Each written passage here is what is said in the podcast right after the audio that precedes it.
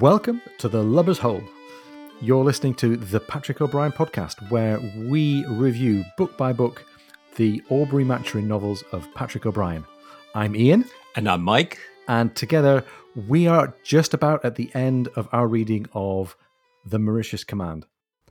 Today, we also have an interview with our special guest, James Albright, a biologist and you might say a natural philosopher. And James is going to talk to us about the scientific world of Stephen Maturin, but that's all to come. So, Mike, you and I have been wrestling a bit with the Mauritius Command, what it means and what kind of a novel it is. And maybe it's good to be getting towards the end of it so we can wrap it up.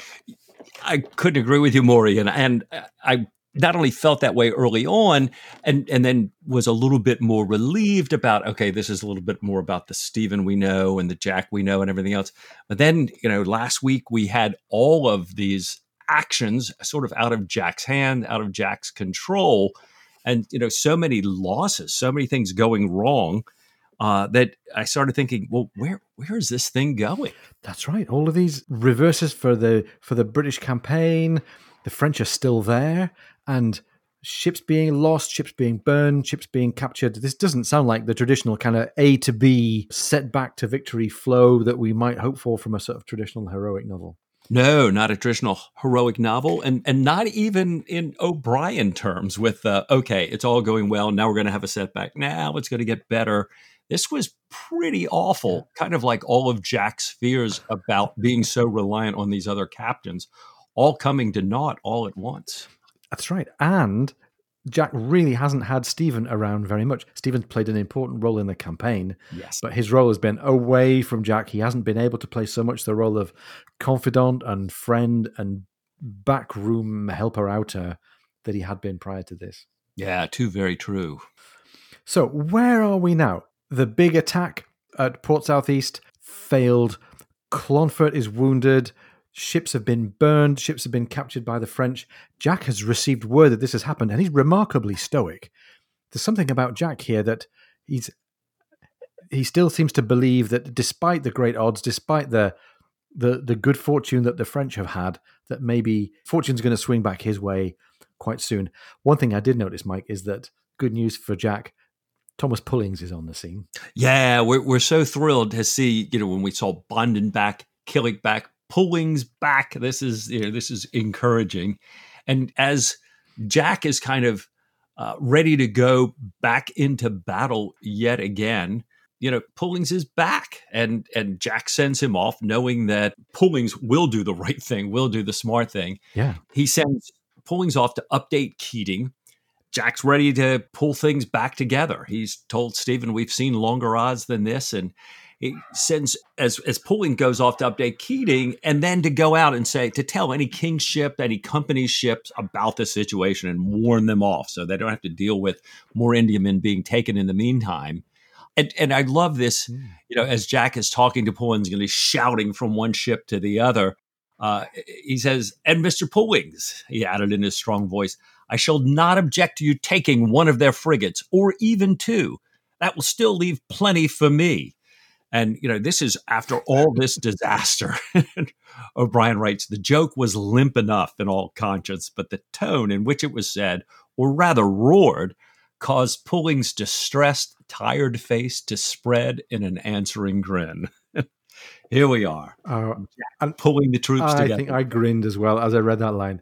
Jack has got his fellow officer Pullings alongside him, and this starts to make you think that the corner could be turned and it's it's all going to be okay in the end.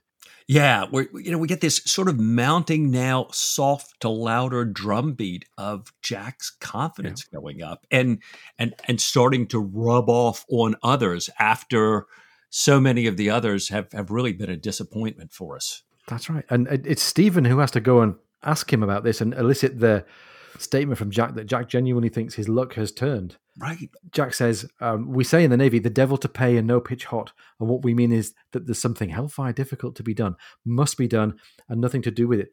It's a figure. And Stephen says, A very elegant figure, too. yeah. And was you was you a weak, superficial cove, says Jack, and feeling low, you might say it described our situation at the moment. But you would be wrong. Yeah you would be wrong. Here is Stephen having just delivered this devastating news, and Jack telling him, no, no, you think it's bad now. You would be wrong. There's, there's a thing here that Jack, all the way through this novel, has been willing to believe the best of people. Yeah. And maybe this is counterpoint to Stephen, who has had to learn to believe some bad things about people. Jack believes that everything's going to be okay. He gives Admiral Bertie the benefit of the doubt. He's given Clonfert the benefit of the doubt. Yes. And he even gave Corbett the benefit of the doubt. And as Corbett comes back, Corbett's back on the scene. Corbett, the brutal, flogging, hard horse captain, is back on the scene, rejoins at Saint Denis with HMS Africaine, which is a plum frigate. He was given this frigate to rejoin the campaign as a reward for having brought back the news of the uh, the earlier victories in the campaign. And I think Jack is willing to believe that Corbett could be a reformed character, that Corbett could have perhaps got past all of his badness and his demons and might be able to be a, an effective captain of a happy ship again. Yeah, and and you know Jack's delighted to have this fabulous vessel now joining his squadron. He's delighted in a way to have Corbett back, and you know he's he says you know despite Corbett's disciplinary things, he's a he's a great seaman, he's a great sailor. But lo and behold, once again, we're uh, disappointed here. Jack is cruelly disappointed here. And he's, disappointed because almost before we know it, certainly Jack stumbles upon this action taking place at first far away on the horizon, and then he comes into this action taking place. The two French ships have captured the Africaine. Africaine has been pounded almost into a wreck. Her masts are down. The crew are still firing their cannon, but it's very, very clear that the Africaine is going to succumb to capture by these two French frigates. The Boadicea bears down.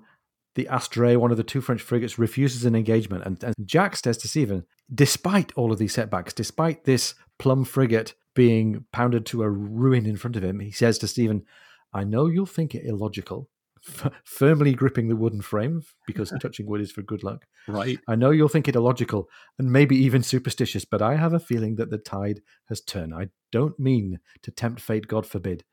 But I believe that when the Staunch and the Otter join, we shall retake the Africaine.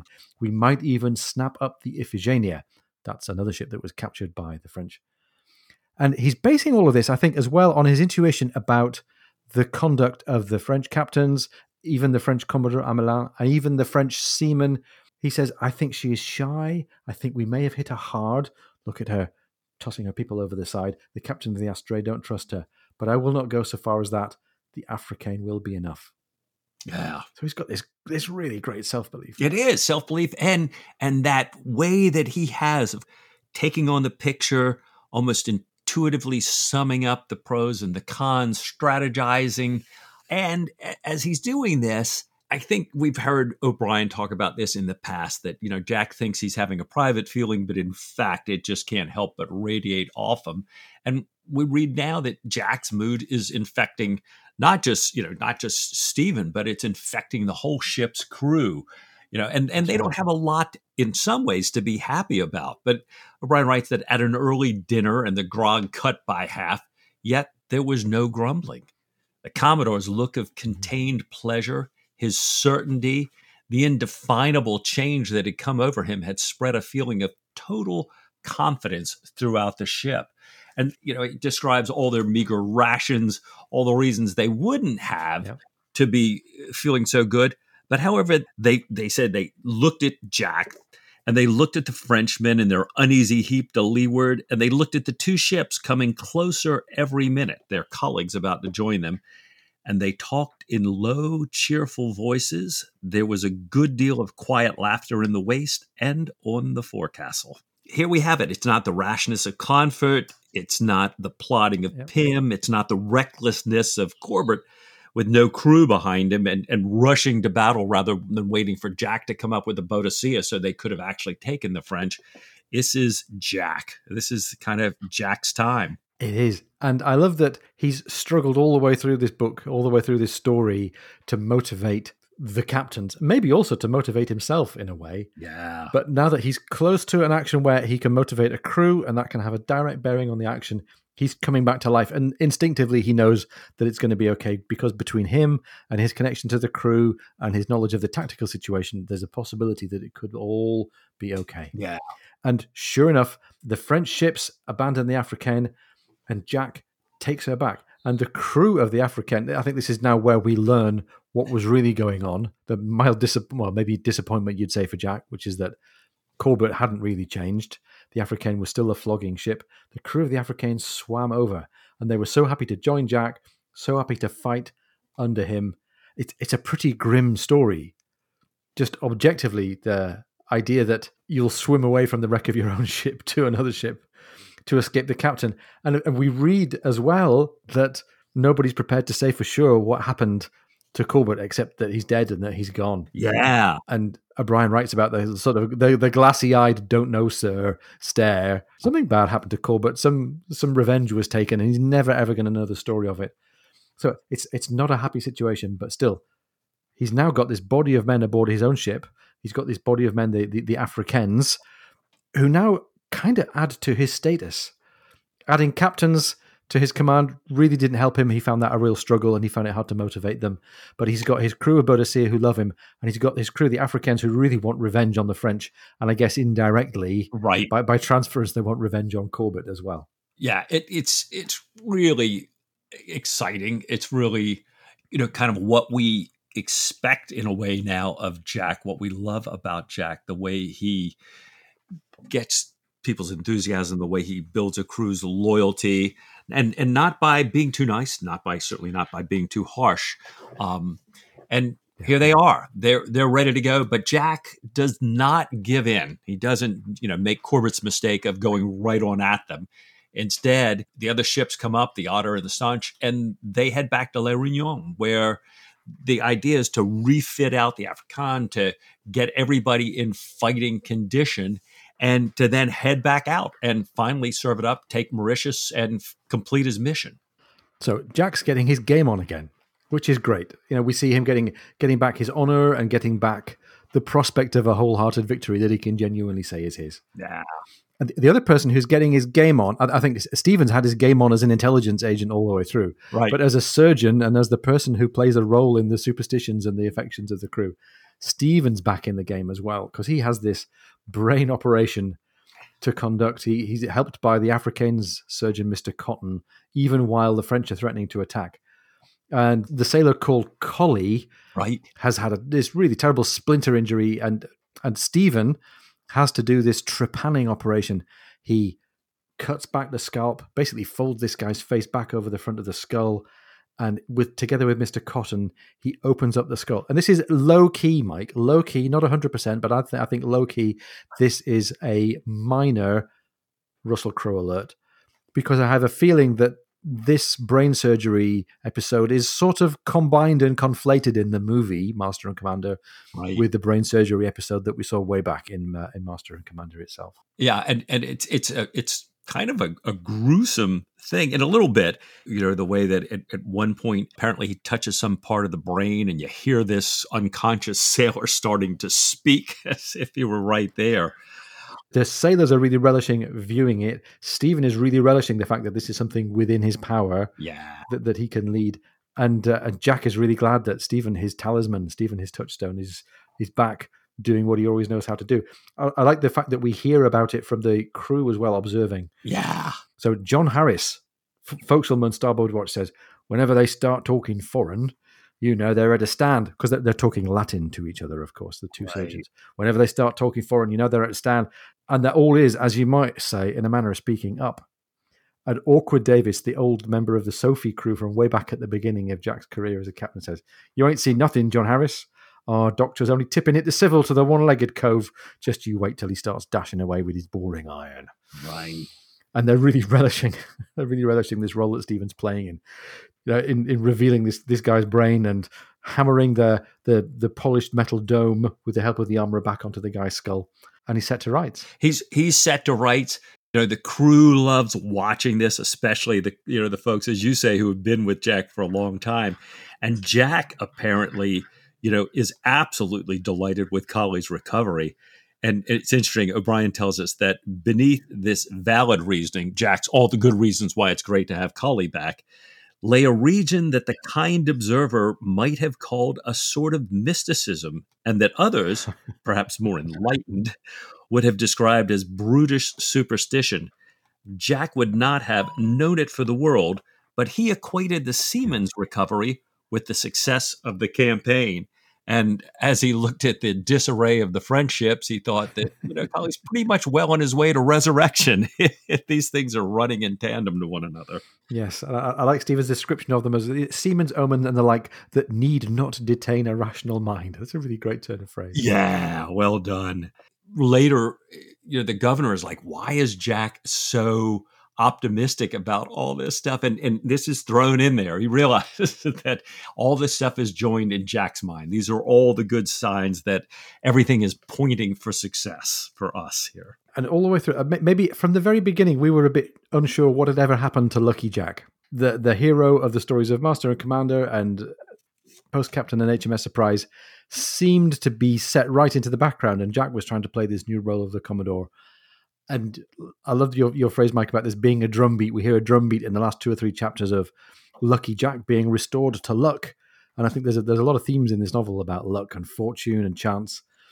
And Jack's 100 percent sure that fortune is on his side, and that confidence itself, I think, is playing a role in Jack choosing his moments and choosing his battles from now on. Very true. Very true. So we've we've got everybody headed back now and, you know, the governor watches Jack's enthusiasm infect Keating so that everybody's running around, everybody's getting ready, everybody is convinced that they're going to go and they're going to win. And the governor's pointing out that, you know, we're like at a seven to one disadvantage here. Tell me what's going on what you know why are these guys so optimistic and the governor even asked stephen is you know is there some intelligence that you have that you haven't shared with me and he says no no no no and Stephen tells him, you know, I'm no strategy, but I know Jack Aubrey well. I respect his judgment in naval matters, and I find his conviction, his military intuition, wholly persuasive. There may also be some illogical factors, he added, being perfectly aware that the reason for Jack's frequent hurried visits to the hospital and his immediate delight in Cully's recovery, such as seamen's omens and the like, that need not detain a rational ma- mind, and be not an irrational mind. As you had mentioned a minute ago, and this is he's saying, yeah, there's a lot that makes sense here. And and there's some stuff that we won't talk about, but that Stephen knows. you just, just have to let that pass. Yeah, you got to let that pass. But he also knows that, and I think he's seen the cruise long enough to know this counts for a lot. This counts for a lot.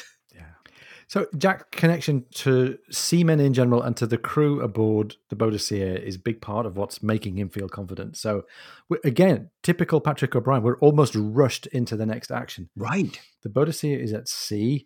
Uh, we've had the news that the Bellone and the Minerve and the Iphigenia are heavily undergoing their repairs. They're not going to be ready for sea for a fortnight. And HMS Bombay is out there, and they almost run slap bang into a running fight between the Bombay and these two French ships, the Venus and the Victor. Oh, and by the way, the action happens and and comes ever closer while the crew aboard the Boadicea are in their Sunday best finishing inspection. So it's a it's a domestic scene of Jack as as close as he often gets to the crew and to their lives and to how they're doing. This moment of being at divisions on a Sunday, and it's while all this is going on that the Boadicea finally heaves up short, close to the the action that's going on between the Bombay and the Venus and the Victor. Yeah, and I I love one that the news came from Maturin and Bonden that Maturin had been you know yeah. going off on a quick uh, mission to Mauritius to spread some propaganda that would turn the Irish mercenaries that were fighting there back to the English and away from the French. And and that Bonden get you know you have this great scene with Bonden and Maturin explaining it as as only the two of them can. And I love that, like you said, it's Sunday. We're all in our Sunday best. Yeah. You know, they dismiss the watch below, but everybody's like, no, no, no, I'm not missing this for the world. I'm taking, mm-hmm. and, and, I'm not going to eat. I'm going to go take my meal. I'm going to stand by my guns because Lucky Jack Aubrey, Goldilocks is going to clear for action soon, and I'm going to be here when it happens. Definitely. So he's got this volunteer core of men aboard from the Africaine. He even has to do a bit of a deal with the Africans who are really hoping to take places in the gun crews. And he makes this speech where he says, The Africans, they get first shot at boarding. They're all going to have axes and cutlasses, and they're going to be the boarders. Meanwhile, every Boadicea that's a trained gunner is going to be at the gun that he knows how to serve. He says, That's justice. Yeah. So Jack's got a plan that's going to make use of both both bodies of crewmen, the former Africans and the Boadiceas. And finally, finally, Mike, we have an action that seems to fit into our idea of what a, a classic Jack Aubrey ship action should be. He harnesses the motivation of the crew, especially the Africans who are bent on vengeance. He can tell from even the most faint distant signs of the Venus and the Victor what's actually going on there, especially aboard the Venus. The wind tactics and his gunnery skills and his knowledge of the situation all come into play. And to cut a long story short, the Africans get to board, the Boadiceas get to board as well. There's some hand to hand action, but with a relatively little loss Aubrey wins the day. Relatively little loss and relatively little damage to the ship, so that he can again increase his squadron yeah. to take you know what he perceives as his onward progress towards this inevitable victory. And he, you know, in classic honor style, asks to speak to the Commodore, finds out that in fact the Commodore has not survived the battle and and yeah. Jack talks about that at dinner. You know, I love this conversation between Jack and Stephen about uh, you know how how the Commodore met his end. So they're having dinner, and Jack Jack says to Stephen, "I was sorry about Hamelin, however, though when you come to think of it, a man could hardly ask better." And so Jack's basically saying this was a this was a good and honourable death, and Stephen says, "Well." For my part, I I could ask for very much better. A grape shot in the heart is not my idea of bliss and I should do my utmost to avoid it. And yet, now he gets to poke fun at Jack, which Stephen often likes to do at meals, as we've come to know. Yet, Jack, your grief does not affect your appetite, I find. That's the eighth chop you have eaten. so, Stephen, still very, very matter of fact and very detached, I think, about what's going on in the actions, even, even quite detached and matter of fact about his friend's responses, except to say, You're putting it away there, Jack. Right. Right. And we're invited to think about the distinction between Jack having his usual kind of downbeat mood, rather depressed mood after a battle. And I think maybe that's because he knows this isn't the end of a battle. He knows this is the beginning of a of a turning in the campaign. He talks about how the French ships are in poor shape. His squadron's going to be in good shape in a few days' time. He says Governor Farquhar is going to be installed at Port Louis within a week of our landing. And we're starting to get, as you say, Mike, this drumbeat louder and louder that says eventually something's going to come out of this campaign for Jack Aubrey. Yeah. You know, he's now in frantic action here. He's getting the ships already. They're plotting in great detail how they're going to go take Mauritius. Keating is got that high pitched fervor that matches Jack's.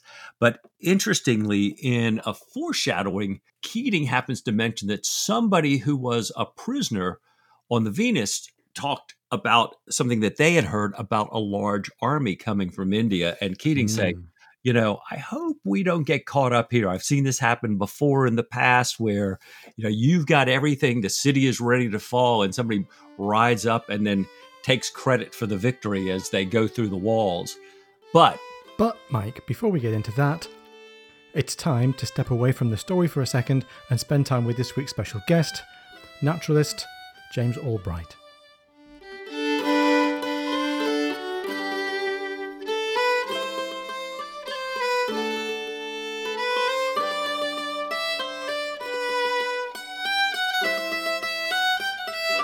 James, thank you. Thanks for being on the podcast. We're so delighted to meet up with you on the Aubrey Maturin Appreciation Society on Facebook.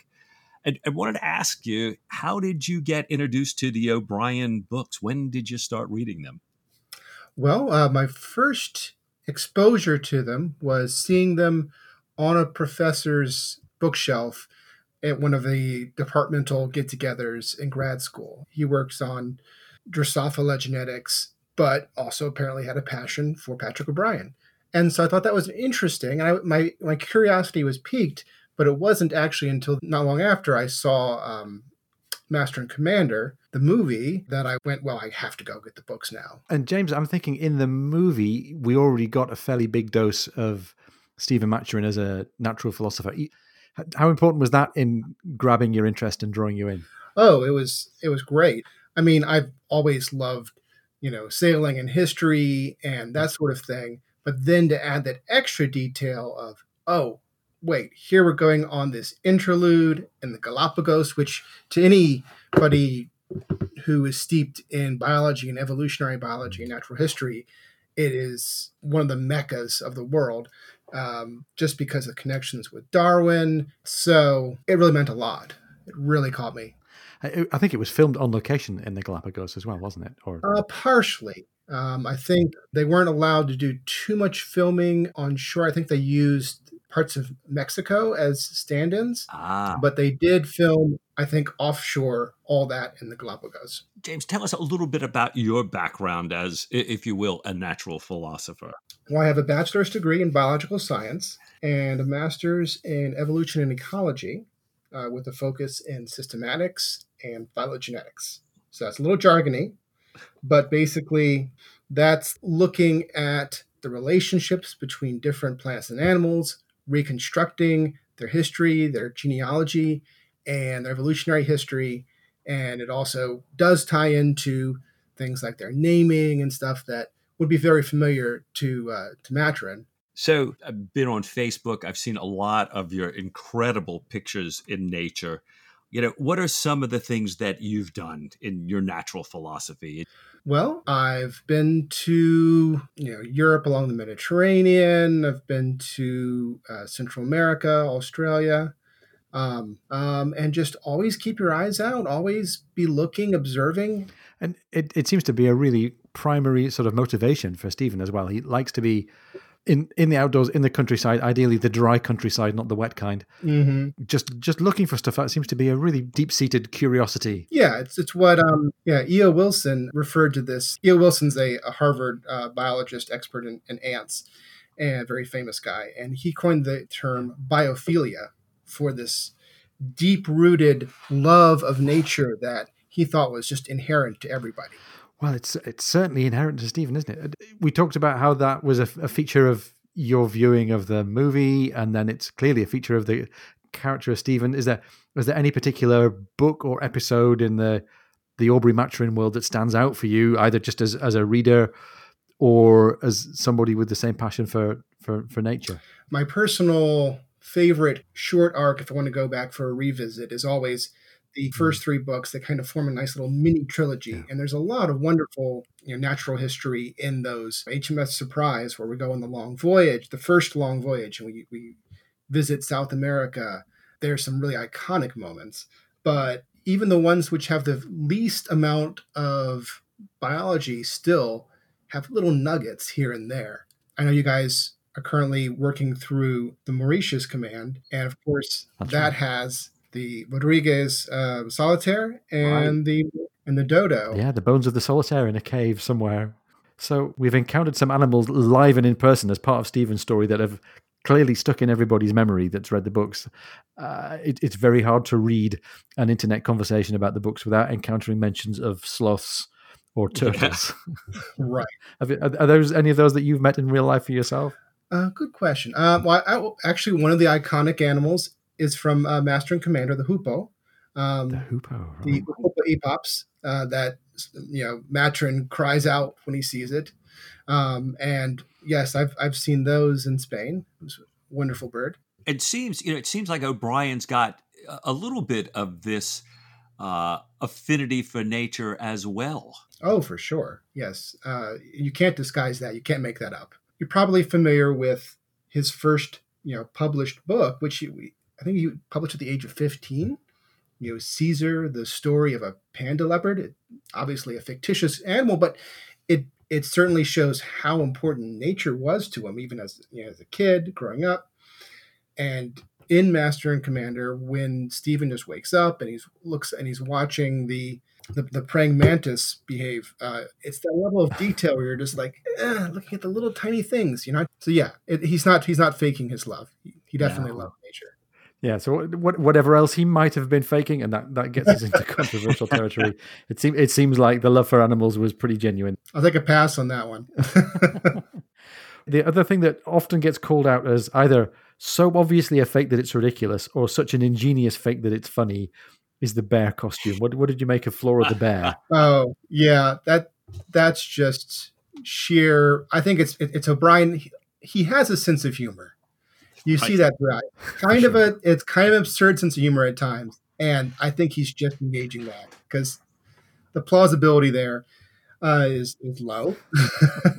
he doesn't ever get too deep into romanticism or kind of magical realism or anything, but he does dip between kind of the Enlightenment and the Romantic era in, in his in his descriptions. I always like the description of Stephen going up to the Buddhist temple at Kumai, um, yeah, and the dreamlike quality of it, and just how un, un, implausible it is that you have this orangutan that is making this long trek, but it's still so evocative. I mean, you don't you don't ever go, oh well, this isn't this is totally stupid, unrealistic. Um, it it just has a, a sense of wonder to it, and there's silly stuff. Yeah, guys in bear costumes. Right.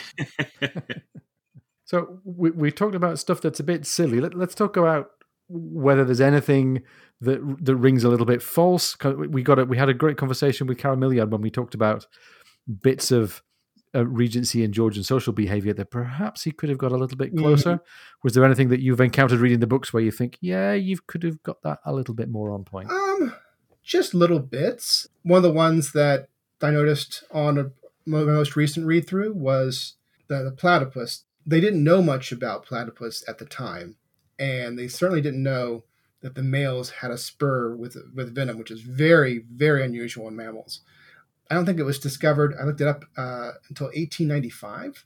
It was described, and it's also kind of exaggerated the the impact. It was supposed to be very, very, very painful, but it shouldn't have been life threatening. But for the most part, he did a very good job of, of researching. He got a lot of details right. Yeah, one of the things that we've noticed when you look at his his choice of language in general, he seems to be very good at picking out vocabulary that's absolutely in the period. Yes. I've I've never yet heard a modern scientist talk about a species as being nondescript, but that seems to be a very period word that Stephen uses to talk about a, a new or an undiscovered species. Yes, correct. We we don't really use that today, but it is technically correct, um, and is something that was used at the time quite a lot to describe you know, an unknown, undescribed species. Uh, description being the formal process of saying this is a new species. Here are its characteristics. Um, this is a type specimen that it's that the name is tied to, and here's the name. Yeah, and that's description. So should, should we get into this naming thing because he, he takes seems to take great joy in the fact that the the characters are able to talk back and forth. The scientifically educated characters are able to talk back and forth about naming, and he clearly knows something about systematics. And this great moment that we had just a book ago where Stephen discovers the giant tortoise and names him after Jack Aubrey. Can tell us a bit about what's going on there with the naming convention and, and how that works? Sure thing. Um, a species will have a binomen, it'll have a genus and a species, both parts. And so Testudo is just a genus of tortoise. It wouldn't be what we would describe a giant tortoise as today. We would have split the genus, but at the time, they just kind of lumped them all together. And then naming it for his friend. It's very common. We often find species named for people, and the, and usually we follow Latin or Greek, uh, usually Latin, adding an I or an I or double I. So Aubreyi. Huh. Okay. And that's one thing actually we've moved away from is the kind of old school.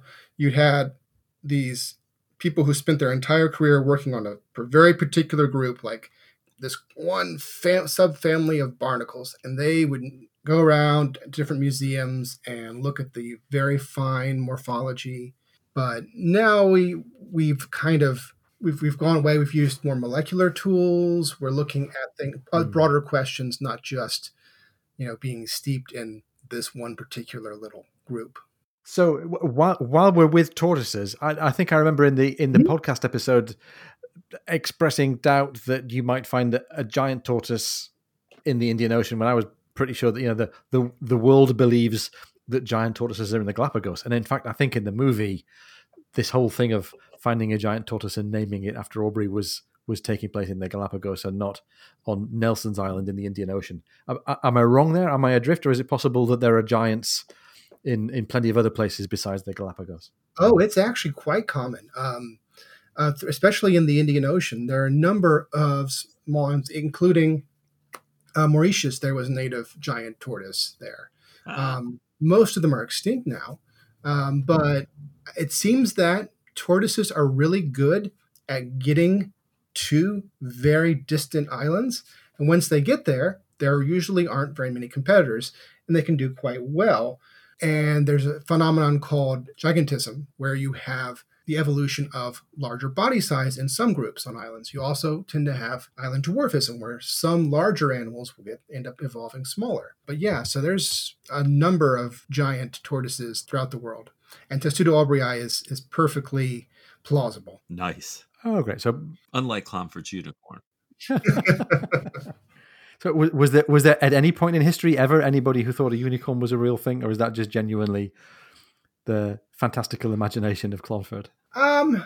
Well, well before this period, you had certainly the kind of late medieval getting into early Renaissance. There was a fascination with these, yeah, the early encyclopedists and oh. a lot of the stuff they were putting in there was made up. I mean, or based off of descriptions of third, fourth person accounts of travelers come back with with big stories of people with their heads in the middle of their torsos and odd things like that. So at the time, you know, it was definitely in the there be dragons here, nobody knows. But by the 18th century, no. yeah, okay. So definitely fantasy on the part of Clonfert. Very cool. How typical would somebody like Stephen be back then, do you think, James? Oh, well, I think Stephen's pretty unusual person for any time.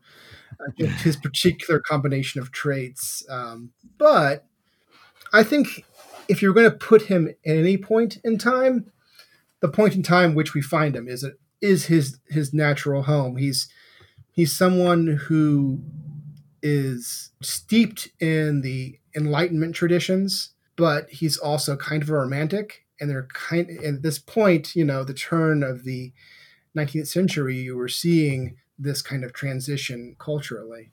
Is particular other set of attributes of this secretive espionage agent of Catalan Irish ancestry. I I don't know how many of them there are.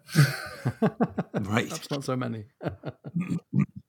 I was just uh, just looking through some stuff and, and, and went, oh well, we've got William Dampier, uh, who was a pirate and Royal Navy captain and explorer and travel writer, um, who circumnavigated the world three times uh, from the late 17th to early 18th centuries, and he was did a lot of early natural history uh, descriptions.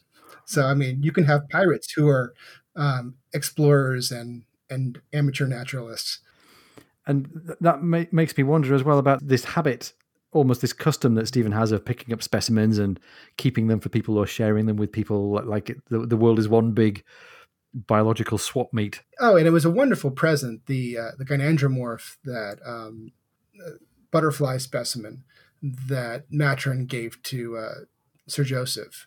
That was that was a wonderful moment. So the gynandromorph, that's a butterfly that's half half. It's half half male, half female, right? It is. So they're bilaterally, bilaterally symmetrical. So you've got, you could run a line down the, the middle uh, from front to back. And on one side, it's male. On the other side, it's female. Wow. Does that happen in other species or is it only butterflies that have got the, got the morphology to do that?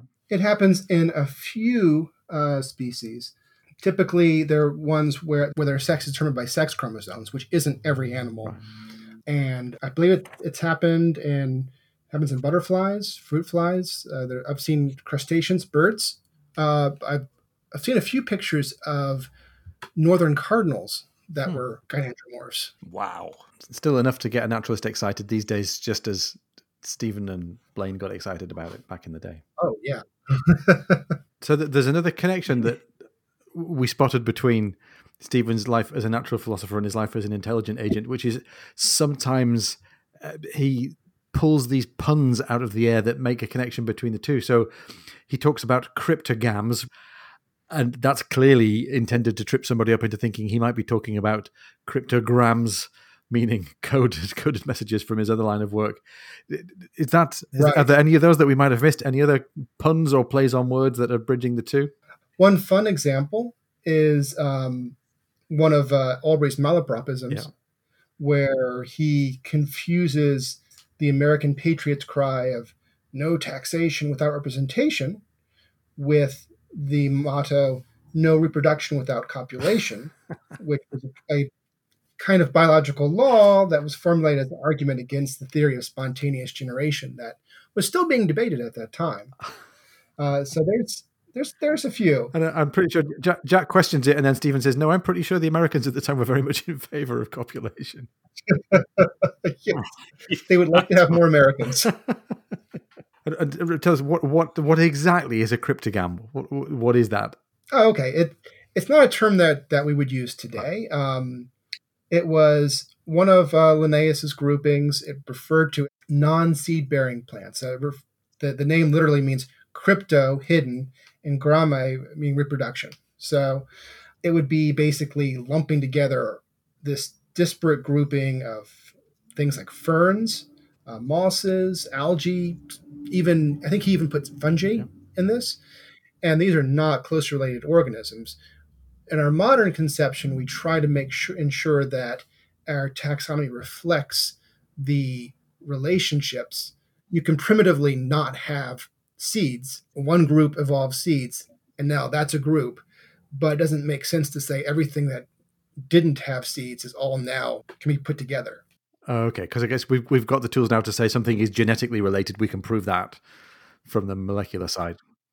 Yeah, and we don't even need genetics to, to demonstrate that. Um, there was actually a big conflict back in the 1950s and 60s between um, the idea of modern phylogenetic classification, different schools that are more traditional taxonomy. For instance, that would say, well, birds are different than reptiles because they have wings and they fly. But birds are a member of reptiles because they're nested within it. So there's a, you know, yeah. and that caused some real knockdown, drag out fights back in the day. The more philosophical your field, the more it gets gets bad. it gets angry. Wow. And, and a friend of mine once described a philosopher as being somebody who'd rather be right than be happy. Mm-hmm. so if your ambition is to be right, then that's going to be a big old fight. Yeah. Anything else, James, as you've been thinking about the conversation and thinking back over the canon, anything else that comes to your mind relative to natural philosophy?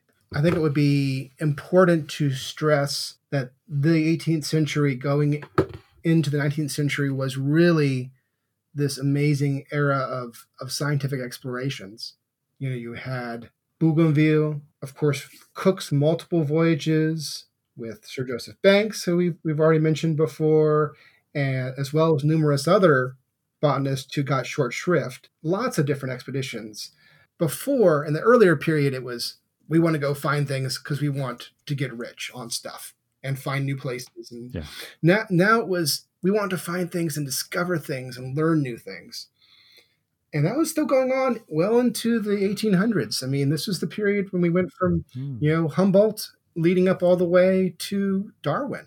And of course, that's Darwin's really the culmination of all this spirit because he completely changed the paradigm that they were operating in. It wasn't just let's just collect data and describe it.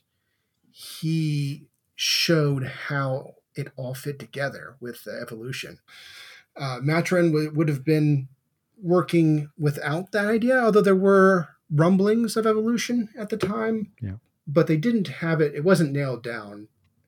And I don't know whether or not Maturin would have operated as a more of a special creationist or some form of evolutionist, but he wouldn't have had natural selection to be the key to understanding. Cool. So we we've talked about the the voyages and the trips of people like Banks and Humboldt and Darwin.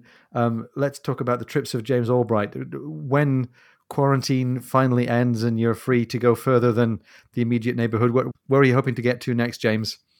Well, um, my wife's been teaching in Spain uh, the past few summers, and she was supposed to be there mm-hmm. right now. Um, so she'll be going back, and um, next year, hopefully, if you know Europe reopens to Americans and in the case yeah watch out yeah caseloads are down. Um, we'll see. But if so then I'll definitely be trying to explore new parts uh, of Spain and and southern Europe that I haven't been to. And I'd love to get down to South America next um, but we'll see. Uh, there's also the possibility of China. Um, my uh, my stepson is is in China right now. Wow. Oh so, nice Boy, it sounds like some great trips. I know we're all looking forward to being able to travel again, and what a diverse set of nature you'd be able to see on those. Oh, for sure. Yeah, right now I just kind of stick to the Big Bend, North Florida area, and you know just these surrounding counties. well, and and while you're there, you're working on protecting the environment. So, as another Floridian, I thank you for that. You're quite welcome. It's uh, everyone who works at, at the Department of Environmental Protection. They're passionate to protect uh, the environment. Well done. James, thanks so much for spending time with us here. I know a lot of us are very much interested in these naturalist observations. So it's great to be spending some time with a real life naturalist and learning a little bit about you know what actually goes on here and seeing again how true to life O'Brian is. Thanks so much, James. Oh, uh, it's been a wonderful pleasure. Thank you guys so much. Thanks for joining us. Great work. Thank you. Thank you.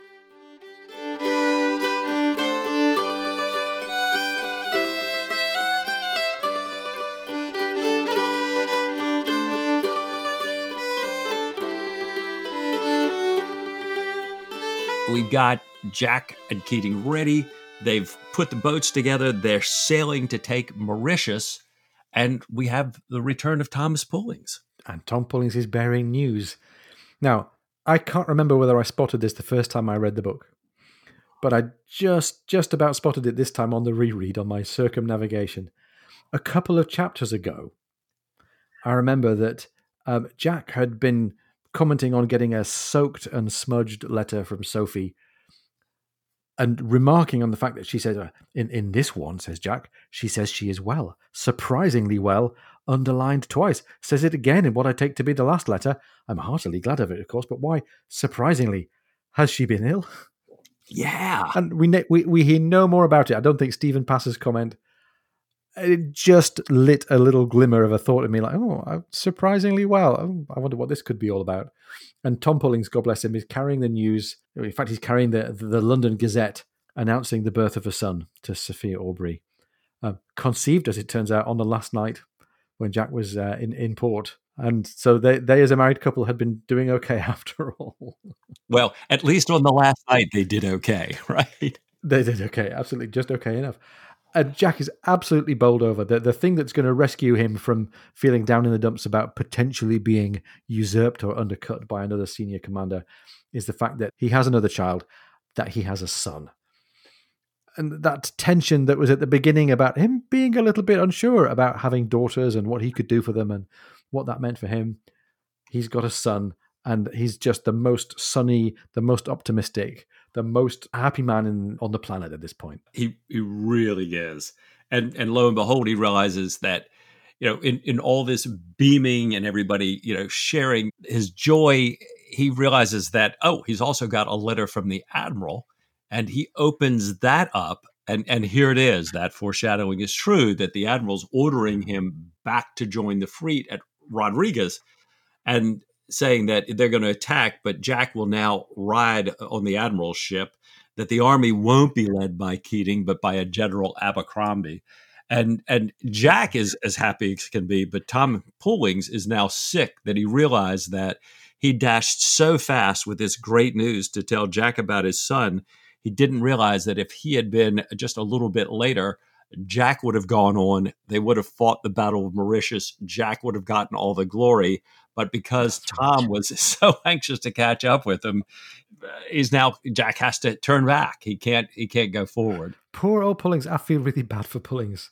Yeah. He's he's had very little to do to really push the action along. He's been there to be an occasional friend and familiar figure for, for Jack, and he's now worried that he's precipitated this this business of Jack being being taken over. No such worries for Stephen. It turns out that Stephen, either for real or in pretense, knew all along that Sophie was pregnant. And she, oh, J- Jack says, Sophie's been brought to bed of her son. Aye, says Stephen, I dare say. Poor thing. Must be a great relief to your mind. right. You know, we just count on Stephen to cut to the quick. yeah. And again, he, he really pins Jack down. He really analyzes his, his his character and his motivation to a T. He says, Jack, not many years ago, you would have clapped your telescope to your blind eye, which is a reference to Nelson. Right. You would have clapped your telescope to your blind eye. You would have avoided those orders. You would have taken the Mauritius yourself before Mr. Bertie knew what you were at. which is a really fair point. It's not that many chapters of Patrick O'Brian literature ago that that is exactly how young Aubrey would have gone. And it, we're seeing the story unfolding of Jack emerging into a mature character. Right. And Jack says, "Well, I am I am disappointed, I must confess, and when first I smoked the Admiral's intentions, I had a month's mind to steer due west. But it would not do. Orders is orders, bar one case in a million, and this is not one of those cases. The Mauritius must fall in the next week or so, whoever is in command, whoever takes the glory. And Stephen points out that Keating's not feeling so philosophical. Well, says Jack, Keating has not just heard that he has a son. Ha ha ha! There's for you, Stephen. well, Keating's certainly not taking it well, and the crew's not taking it so well. They're upset that Jack's been denied the glory. And now that there's this huge invasion force being assembled, the crew realizes that their prize money will amount to what they call half a pint of small beer, if that, that they have to share it out with the admiral and all these other ships. So, you know, the admiral, interestingly, Jack goes to call upon the admiral, and the admiral calls him in. Uh, Jack, in deference to the admiral, takes down his commodore's pennant because he's no longer in charge. The admiral is in yep. charge.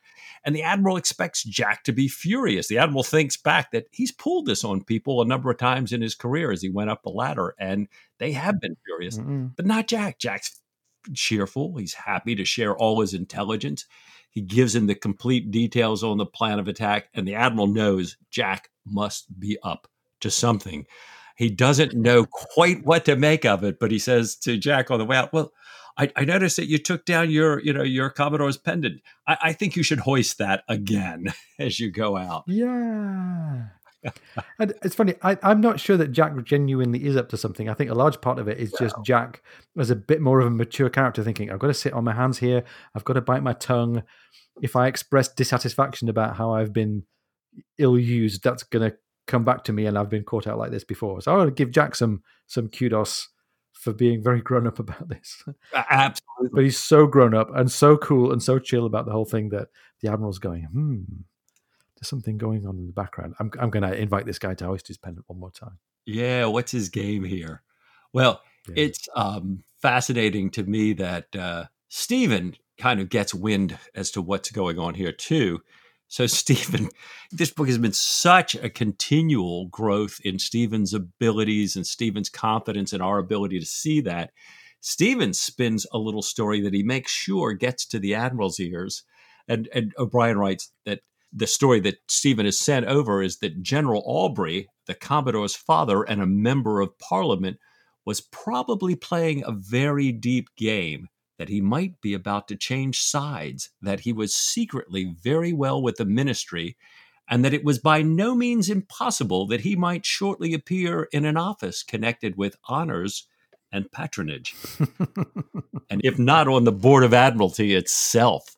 And so the admiral goes, ah, so maybe that's what's up here. I, you know, I better handle Jack with care here. Great. And that's the thing that I think had been missing from Jack and Stephen. Although they were on the same campaign, in the same patch of ocean, trying to achieve the same thing together, Stephen hadn't really been able to be close enough to Jack's motions to have an impact on his career. And he's done here exactly what he did at the end of Post Captain, which is to steer Jack in the direction of a bit of advancement and a bit of a plum. Yeah. And uh, don't we love him for it? Oh, we do. We do. And this is all again, and I keep using this word grown up, and I think it really is grown up that Jack is disgruntled, but he's learned how to be okay with that. He's learned how to just bite his tongue a little and let Admiral Bertie correct his own behavior. And Jack gets a, a bit of something back as a reward for having been a little bit less the impetuous, headstrong Jack Aubrey that he had been earlier on and that he gets something back as well through the hands of Stephen, through his good friend. And that's just really nice and rewarding, a nice payoff. Yeah. Yeah. And it's such a contrast. You know, we remember back when Stephen was thinking about Clonfert and Jack that, you know, Clonfert, who had seemingly on the surface so many things to be happy for, was never satisfied, uh, you know, always doing all these outrageous, ostentatious things to kind of blow him up bigger than life, blow himself up bigger than life. And here's Jack, you know, as you say, much matured and doing exactly the opposite here. Yeah.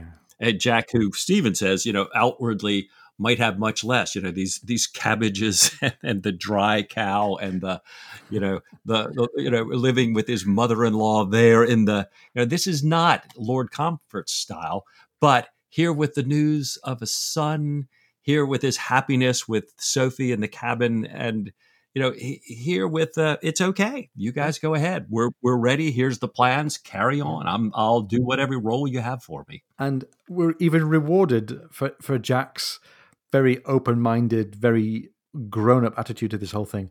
That actually the the campaign to retake the island carries on without bloodshed. The French capitulate. There's a little bit of theatre with the French commander having to ask for honourable terms, and they're allowed to march out with their weapons and stuff. But the final invasion is pretty much without bloodshed, and we can clearly see Stephen's hand here. Stephen prepared the island, prepared people's motivation, prepared the demotivation of the Irish forces under French command, for example, prepared people's suspicion of Bonaparte and his dealings with the Pope, so that this was an intelligence led victory and the French capitulated after being given sufficiently honorable terms that they felt they could do so.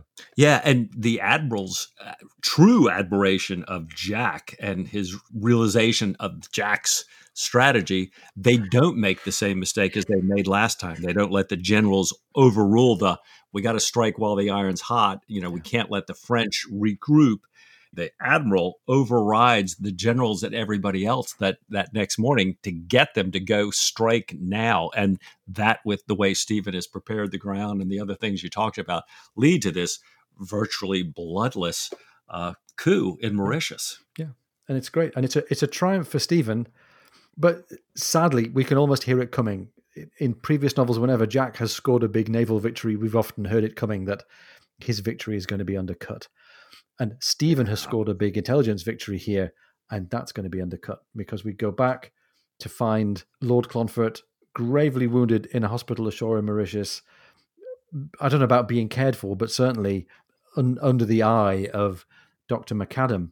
And we're going to slide, I think, in the direction of some really uncomfortable realizations and revelations as Stephen gets back in touch with McAdam and Clonfert. First of all, from from some place, Stephen finds the idea that he ought to go and ask McAdam for some advice. And he asks McAdam about patients who lose all real concern with their life, who lose their appetite for the thing that they had up to that point you know, loved and had a great affinity for. And McAdam, and I can't really tell where does the point where McAdam gives a sincere answer and where does it get into a bit of cruelty and twisting the knife at Stephen. Yeah. Because Adam McAdam starts out saying that there are these people who lose their connection with their motivation and their kind of spiritual wellspring. He says that their spiritual death usually precedes their physical death by 10 years. And he entertains the hope that they can be saved by love or lust. And then he makes this offhand remark, which I think is now a deliberate taunt to Stephen. Absolutely. McAdam says, Yeah, maybe. You, he may tide himself over with opium for a while, which I think is a direct jab at Stephen and his laudanum use. And that brings the conversation to an end. Stephen goes straight away to say, Dr. McAdam, good day, and walks away. And I, I, was really struck by this conversation that they both had about the void. McAdam says people stare into the void. I, I pick up here, I think, a bit of a reference to this idea of the, the abyss, the emptiness that is contemplated by humans when they're aware of just how frail and just how transitory their life is.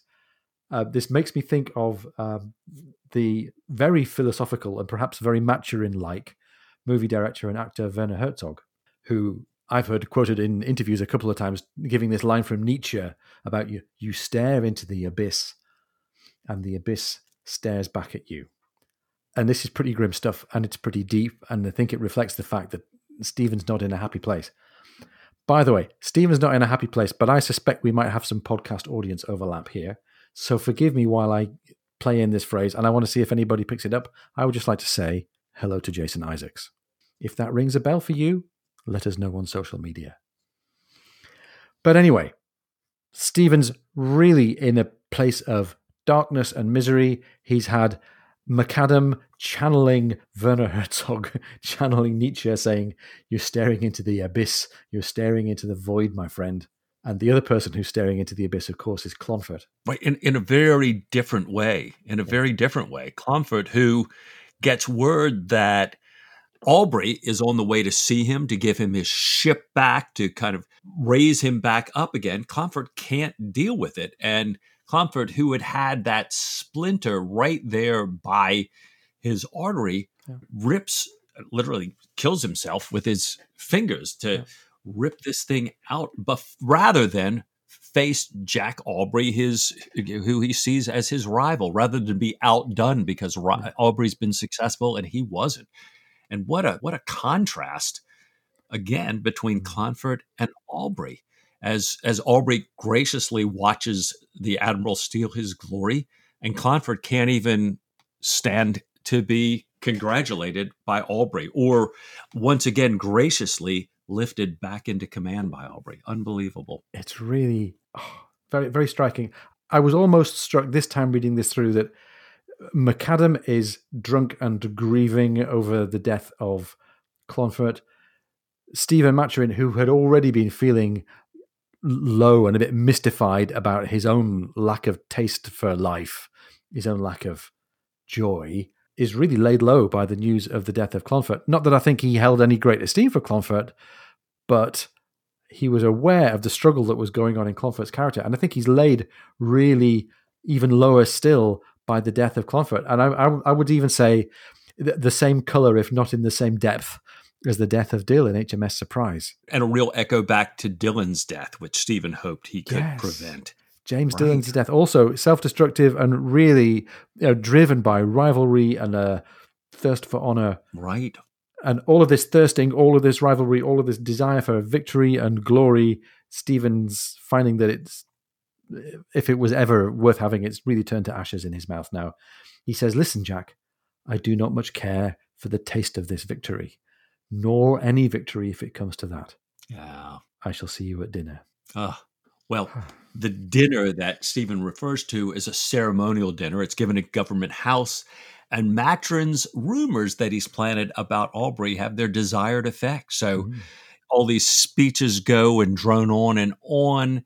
And but in the end, the admiral decides to give Aubrey, not one of the admiral's cousins or you know close relations, the honor of taking the dispatches back home to England, knowing that whoever brings the good news is likely to get well rewarded. And what a generous thing that Aubrey, having soft pedaled a bit on his feeling of um, of grievance at Admiral Bertie showing up, Jack Aubrey gets a payback. Not 100%, not not a baronetcy, not a peerage, but he gets the chance to take this plum news back to England. So a little extra bit of payoff for Jack, maybe even a little bit of you know, good feeling towards Admiral Bertie. He wasn't such a shallow, uh, manipulative guy as we might have first feared. I like the fact that uh, everybody who went looking for outward, selfish, career oriented victory and honor and glory and recognition has fallen slightly short in this novel. Right. Clonfert fell a long way short. Pym didn't get it. Corbett didn't get it. Bertie didn't quite get it either because he, I think you pointed out, Mike, that in, in the real story of this Mauritius campaign, there were peerages for the people who came home. Uh, nobody's been made a peer, but Jack has got back in charge of a ship. He's got the chance to take the Plum News home. He's got his good friend Stephen back within reach and he has the chance to go back home and uh, set things right with his estate and his cabbages and his cow, and of course with Sophie. Yeah, that's right. So we um, struggled a little bit with the Mauritius command. We're, we're glad to get this good ending, and and Ian, you were kind enough to reach out to our listeners to ask them to tell us kind of their reaction to summarize the Mauritius command in four words. That's right. And can you share with us some of the answers that we got back? Oh, I'd love to.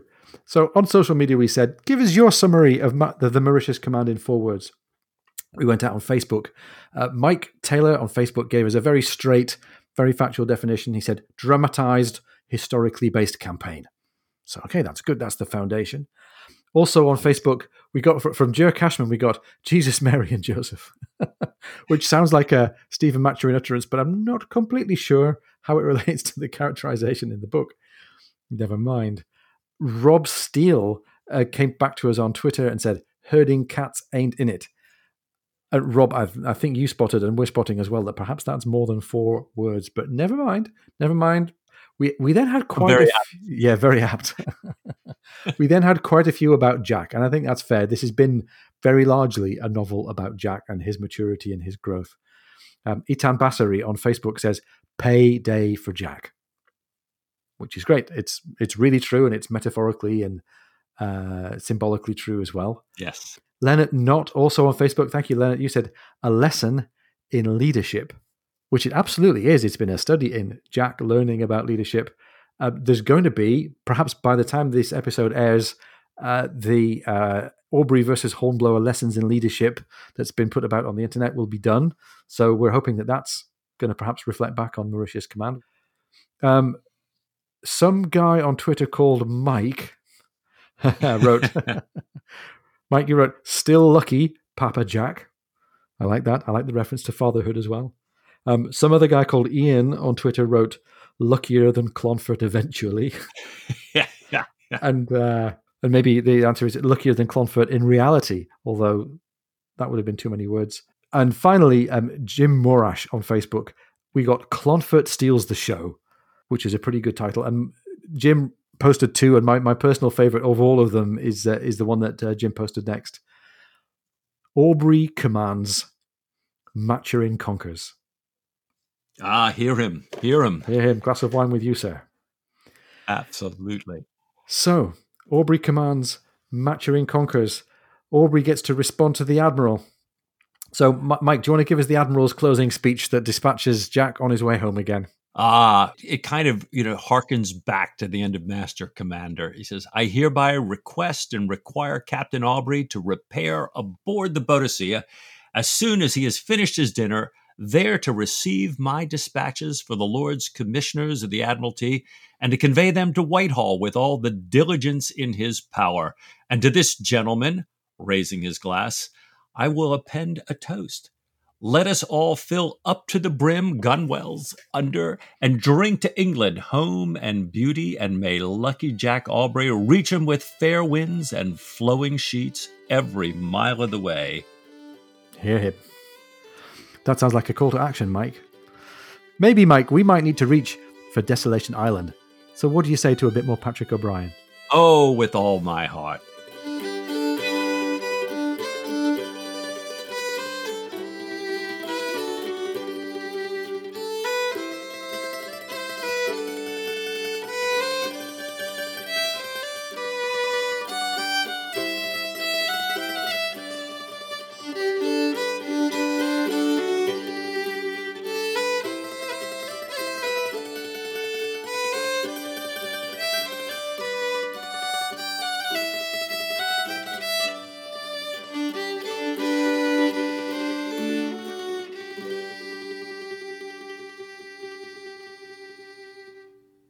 Nicest thing anybody said to me all day. hey, baby, you got great squiggles.